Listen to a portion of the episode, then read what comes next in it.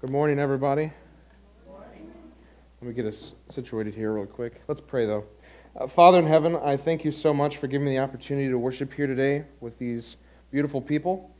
I ask that the, um, the word that you've given to my heart would not only uh, be recepted by them, but also by me, Lord. For more often than not, a pastor's word is spoken to himself, and the congregation just happens to hear it.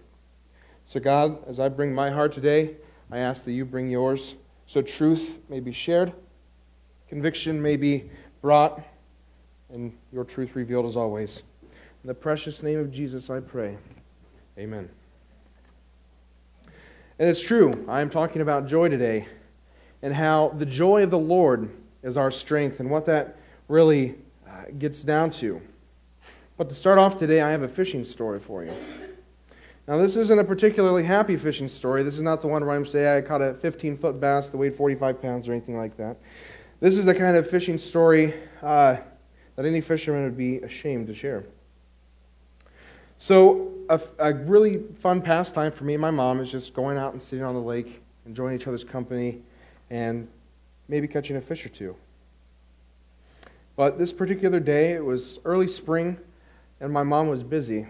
And so I was like, you know what? I have my license, I have my fishing license. What's the worst that could happen if I went by myself? Well, if I had asked myself that question, I probably shouldn't have went. Nonetheless, I go. I look at the forecast for that day, and it, it seems like it's going to be pretty good weather. It's going to be just fine. And I get out there, and I see clouds starting to roll in. It's like, oh, this isn't so bad. I'm fishing at George Rogers. And um, you know, I just bought this new $10 lure that I've been dying to try, and I was like, this is going to be the day to do it. So I put this lure on my line, and I cast it out, and within the first few seconds, it's snagged on a log, and it's gone. Like, okay, yeah, this is good. And I've always heard that a, a bad day at fishing is better than a good day at work, but after you hear this story, I would have rather been at work that day. So the clouds continually roll in, and I'm just sitting out there fishing. I'm not catching anything. I'm not getting even a nibble. And as these clouds roll in, I hear a crackle in the distance, and I was like, is that an airplane or is that thunder? And I wait a few more minutes, I'm just standing there, and it's getting louder and louder. I'm like, that's certainly thunder. I hope it's going the opposite direction. And then a few minutes later pass, I see the streak of lightning shoot and this loud boom, and I just look down in defeat. Well, I happen to look at my fishing rod, and in red letters right on the side it says lightning rod. And I was like, I better get going. I don't want to be holding a lightning rod in this kind of weather. So I was like, you know what? It wasn't a, a great day, but I got to be in nature. You know, that's nice. And so the next day, over on the corner of Miller Road and Valentine, there's a small fishing pond, and Alan Kane knows the person who owns it. I was like, we talk to them, see if I can get out there? So I go out there, and I forgot one of the most important things for a bass fisherman is a pair of scissors so you can snip the end of the line and put on a new um, lure if you want to. Well, I happened to for, forget mine that day.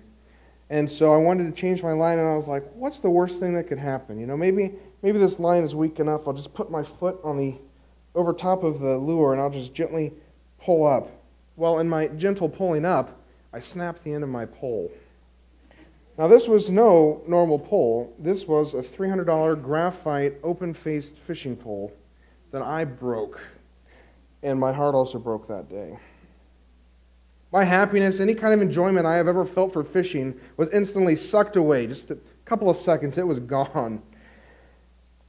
But the issue here was was I, was I happy? No. Was I joyful? The answer was still no. What we're going to be looking at today is what's the difference between happy and joy, and how do we utilize joy in our lives so that we might be happy? There is a difference between happiness and joy. The word happy comes from the, the prefix hap, H A P, comes from an Old English word which means luck. So when you're happy, that means good fortune or good luck has been upon you. That also means that if bad things are happening to you, chances are you're not going to be quite as happy, just as I was on my small fishing trip. I don't even think I've been fishing since.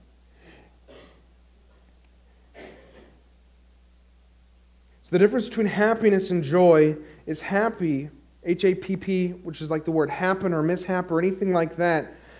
Being happy means that the things around you are affecting your level of happiness, whereas joy comes from the inside with true appreciation for something. So let's reflect on my story. Was I happy that I was breaking my expensive stuff? No. Was I joyful that I got to enjoy nature, you know, see maybe some dragonflies flying over the surface of the water, or even seeing fish that I possibly can't catch? There should have been a joy deep inside of me. And the thing about joy versus happy is happiness can be sucked away in seconds. But joy is something that's in your heart that perseveres. And that even if you lose your happiness in that moment, that you're the only one that gives permission for your joy to be lost. So today we're going to look at a few biblical stories between happiness and joy, and we're going to see what the Bible has to say. So please open up uh, with me to Matthew chapter 5.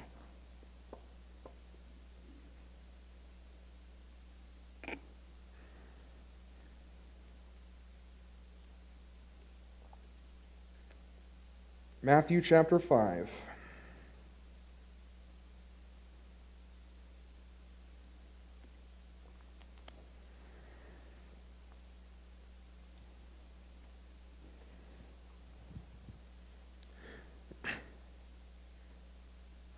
To give a little bit of context for this particular passage, we're going to look at actually verse 23, which in my Bible, it might be different for yours, is on the same page as the beginning of chapter 5. But just to give a little bit of context, see what Jesus was up to in uh, 5 and 4. So in Matthew chapter 4, uh, verse 23, it says, And Jesus was going throughout all of Galilee, teaching in their synagogues and proclaiming the gospel of the kingdom and he was healing every kind of disease and every kind of sickness among the people. So he's preaching to a large group of people who are sick, who are hurt, and he's like, Look, my Father's kingdom's coming, and your sickness will soon end. And he was showing a little taste of the kingdom by healing them of these diseases and of these sicknesses.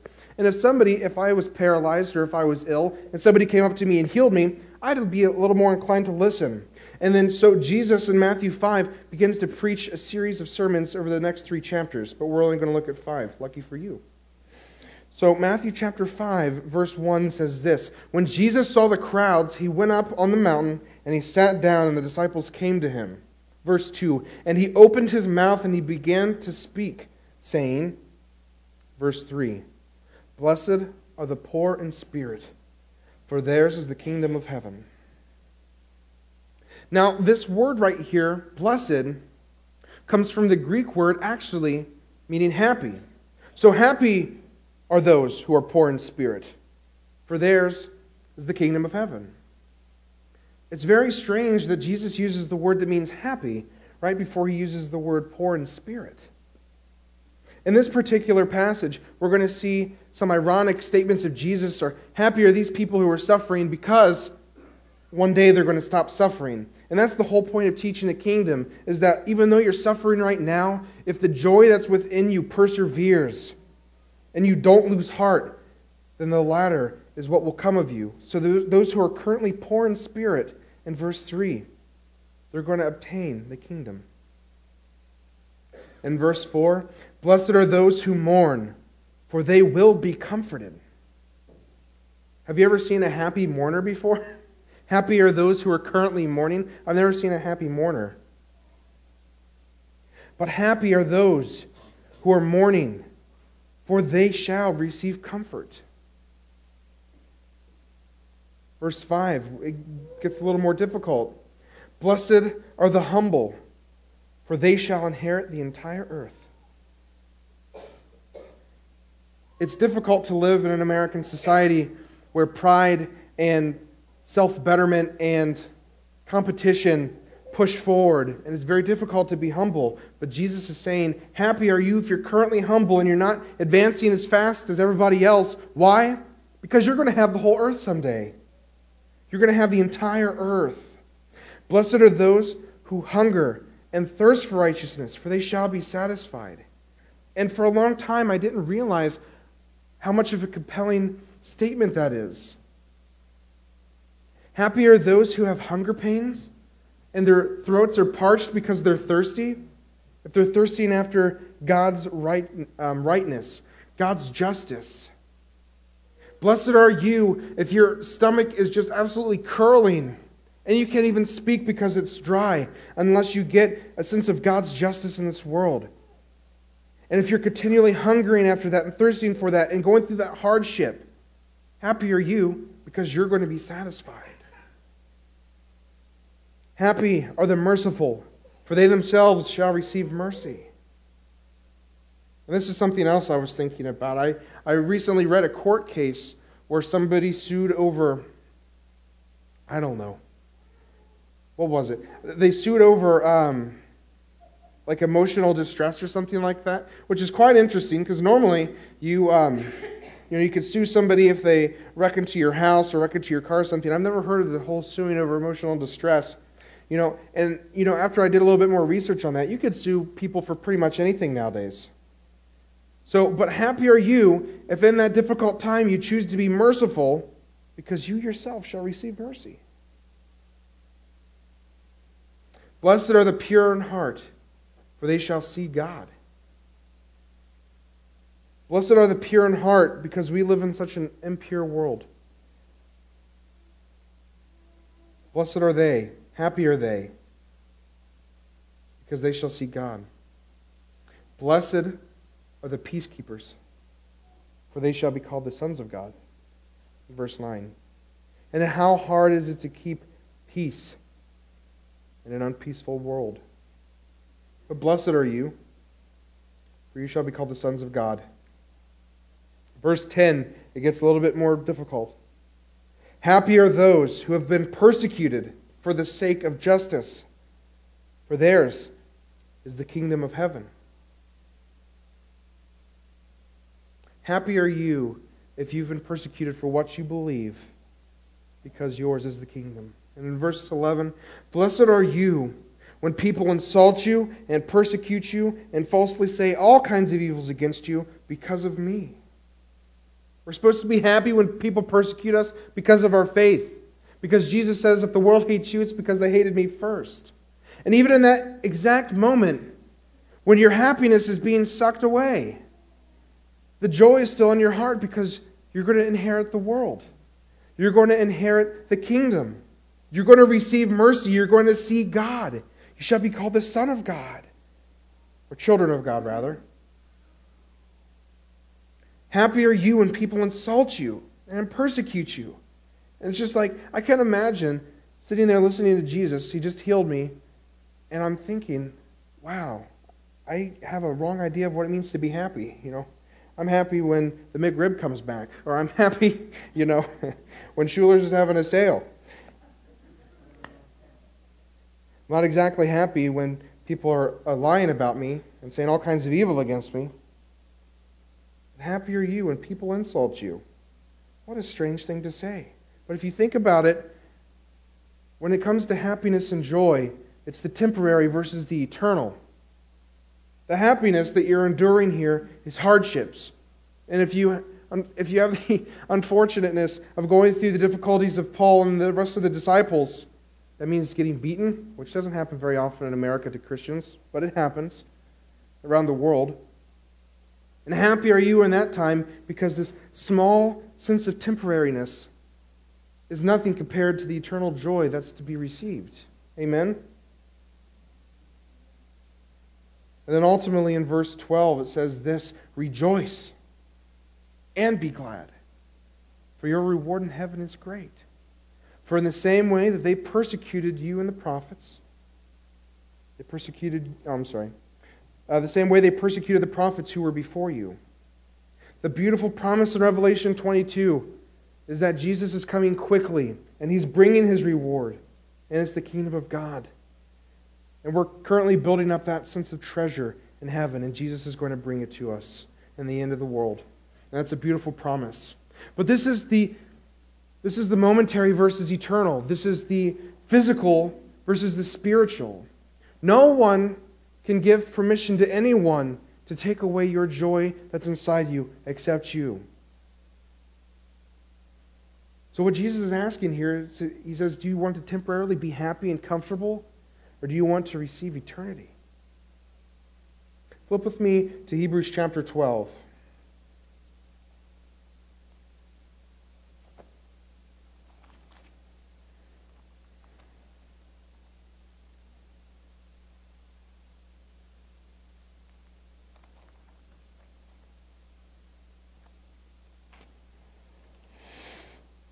Hebrews chapter 12.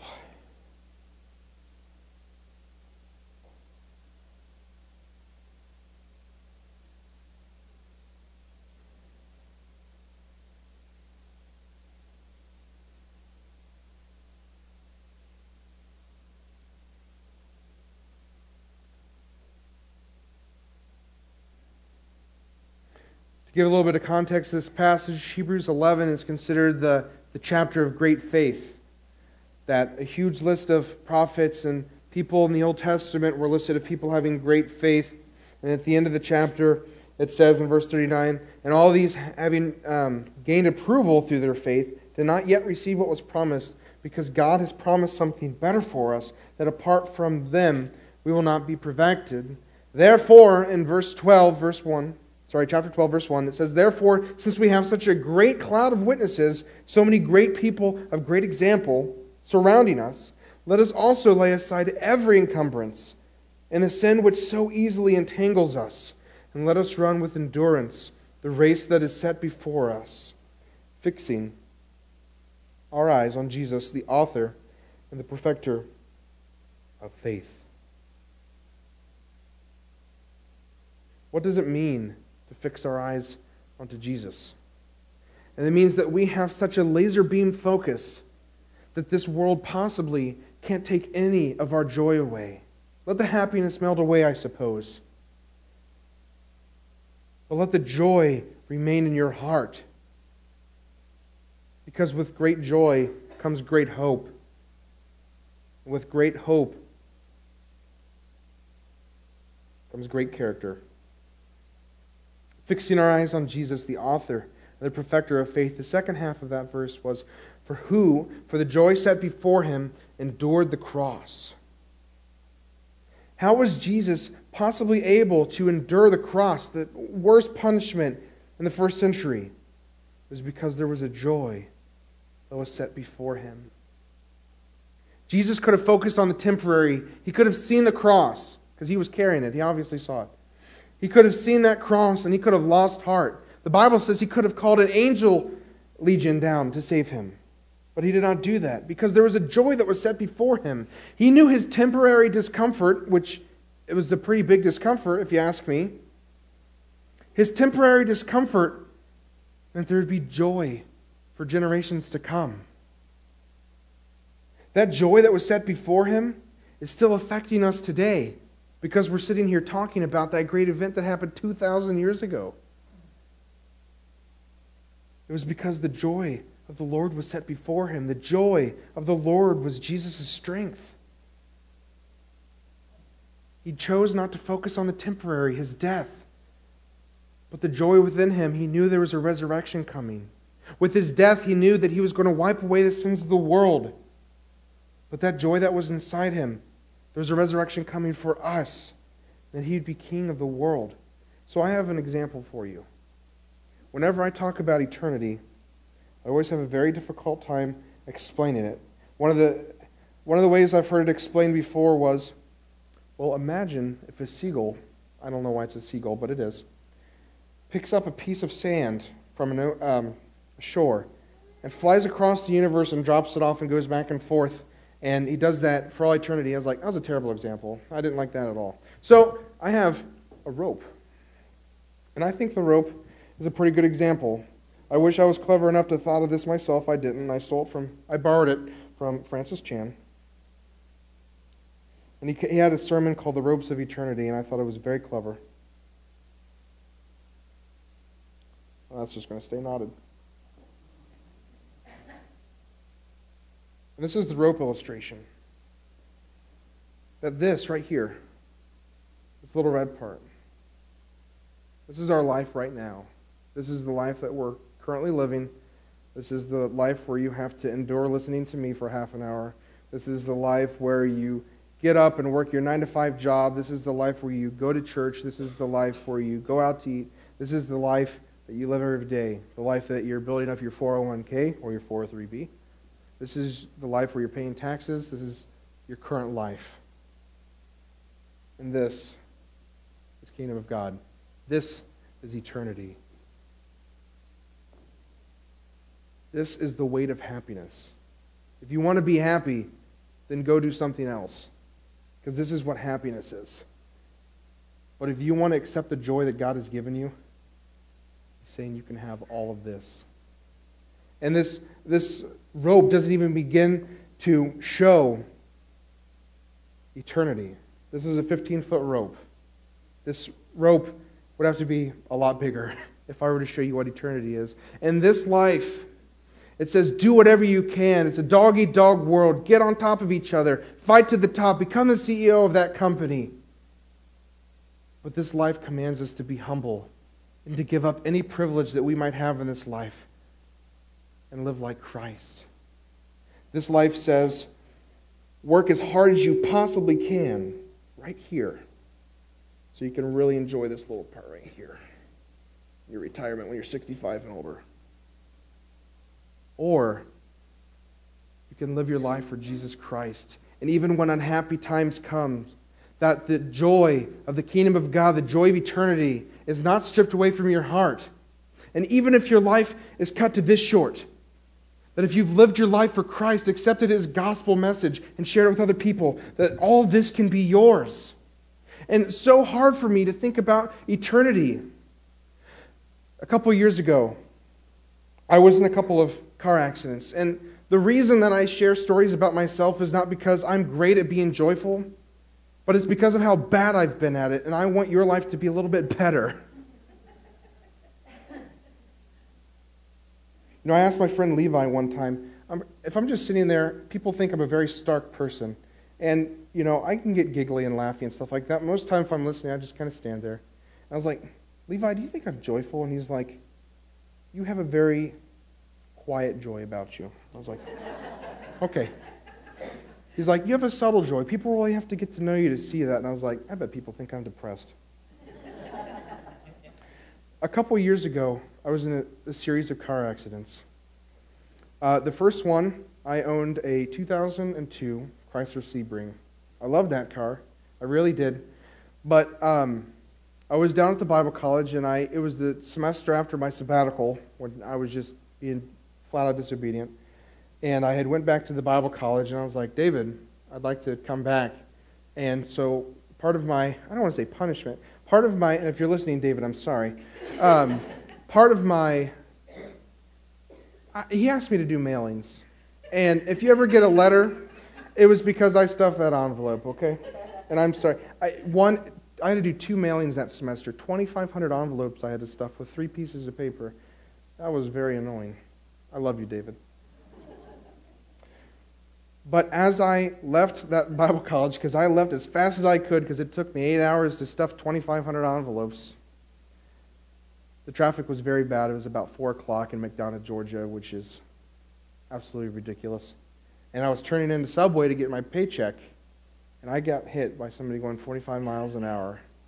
And my first reaction, my, my airbag didn't go off, so uh, my face didn't hit the steering wheel. It, it really just looks like this. But my first reaction was, why didn't that just kill me? Honestly, that was my first reaction. How stupid of me, by the way, to think that. But why didn't that just kill me? I was so focused on the temporary. I just got done with what I thought had the equivalent punishment to the lake of fire, and I wanted to get my paycheck. And after I got hit, I realized that I had come down with not very much. I had a car finally. That was really nice. But it was taken away from me in that moment. And I was just like, that. I wish that would have just killed me. And then after I thought about it for a long time, I was like, you know how stupid that was of me? So God gave me a second chance to rethink this because about five months later, I got into another car wreck. I was driving a 1992 Honda. It was sold to me by the president of the Bible College at the time, Dr. Joe Martin. Don't buy cars from Joe.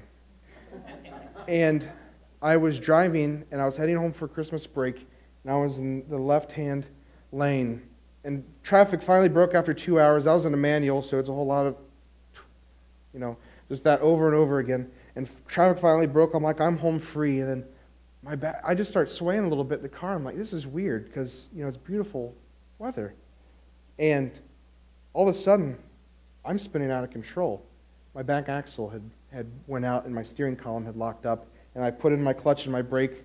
Clutch, brake, it all went out at the same time. And I'm spinning on three lanes of traffic after going 80 miles an hour. I didn't hit anybody, thank the Lord, but I hit a patch of grass, flipped the car three times, landed on top of a log in a logging site. And I had opened my eyes and I was hanging upside down. Oh, this is new. But I was this calm. I was this calm. I was hanging upside down. I found my cell phone. I got my backpack. I got out of the car. There's a truck driver who pulled over on the side of the road. Hey, do you need help? Yeah, I need some help. And so he was like, Did you walk out of that? I'm talking to you right now. Yes, get me out of this log.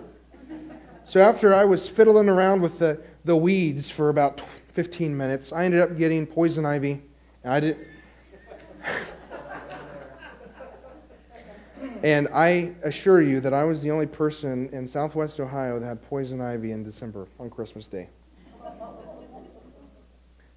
And um, this is a whole other sermon. I didn't take care of it. I should have went and got a steroid shot. I actually ended up I ended up getting MRSA from it, which that was awful bad, but it was a whole lot better than dying in a car accident. So uh, let's ask ourselves for my two stories, would you say that there's quite a bit of change that I went through? The first wreck wasn't even necessarily that bad, but I got hit, and my first reaction was, I should have died. My happiness was sucked right out. And so wasn't my joy because I allowed that to be so. The second car wreck that I had, where I flipped upside down three times, and about 10 inches, this isn't 10 inches, about this far behind my head was a three inch log that didn't hit me. My friend Jacob Rohr was actually supposed to be riding with me, and after I looked at the passenger door, it was completely in with the glove box, too. And that's the providence of God right there. But I walked away fine and I had a completely different reaction than I did the first time. I was no longer focused on this, but I said, Thank you, Lord, that I have my life. So I was out two cars, and my cars over the years are progressively getting older. I currently drive a Buick. I love this Buick, by the way. I, it hasn't done too, too, too many bad things to me. But my perspective changed because I realized the value of my life. I realized what the value of my life was. That God had saved me not once, but twice in five months when I could have easily died both times. My airbag didn't go off again, by the way. And, um, but my perspective in Safar changed from this little insignificant red blob on this giant rope to where I was like, Thank you, Lord. And my joy was restored to my heart. And I realized that even if my life ends now, I will persevere. And I will have joy. Not because just because God saved me, but He's chosen to give me that voice. To suggest today, even in a life where you lose your happiness, do not let this life take your joy away. If the joy that was set before Jesus allowed him to endure the cross, endure all the sins of the world, then joy can get us through hard times too. If joy gave him the strength to go through the cross, endure that shame, joy would give us strength too, especially if it's the joy of the Lord. In verse 3 in Hebrews chapter 12, for consider him who has endured such hostility by sinners against himself so that you, that is you in the plural, that is you all, y'all, that y'all will not grow weary and lose heart. No matter what happens to us in this life, don't focus on the temporary. Don't focus on that little thing that might take your happiness away. But allow the joy of the hope that God has given us get us through each and every day.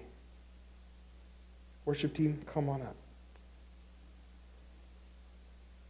when hardships happen and our happiness is gone, we have to choose that eternal joy that God has placed in our hearts. Let's pray. Father, give us the heart and strength not to lose hope, steadfastness, and especially our joy. But let us look forward to the return of your Son and the building of your kingdom, for that to be our strength and joy. Amen.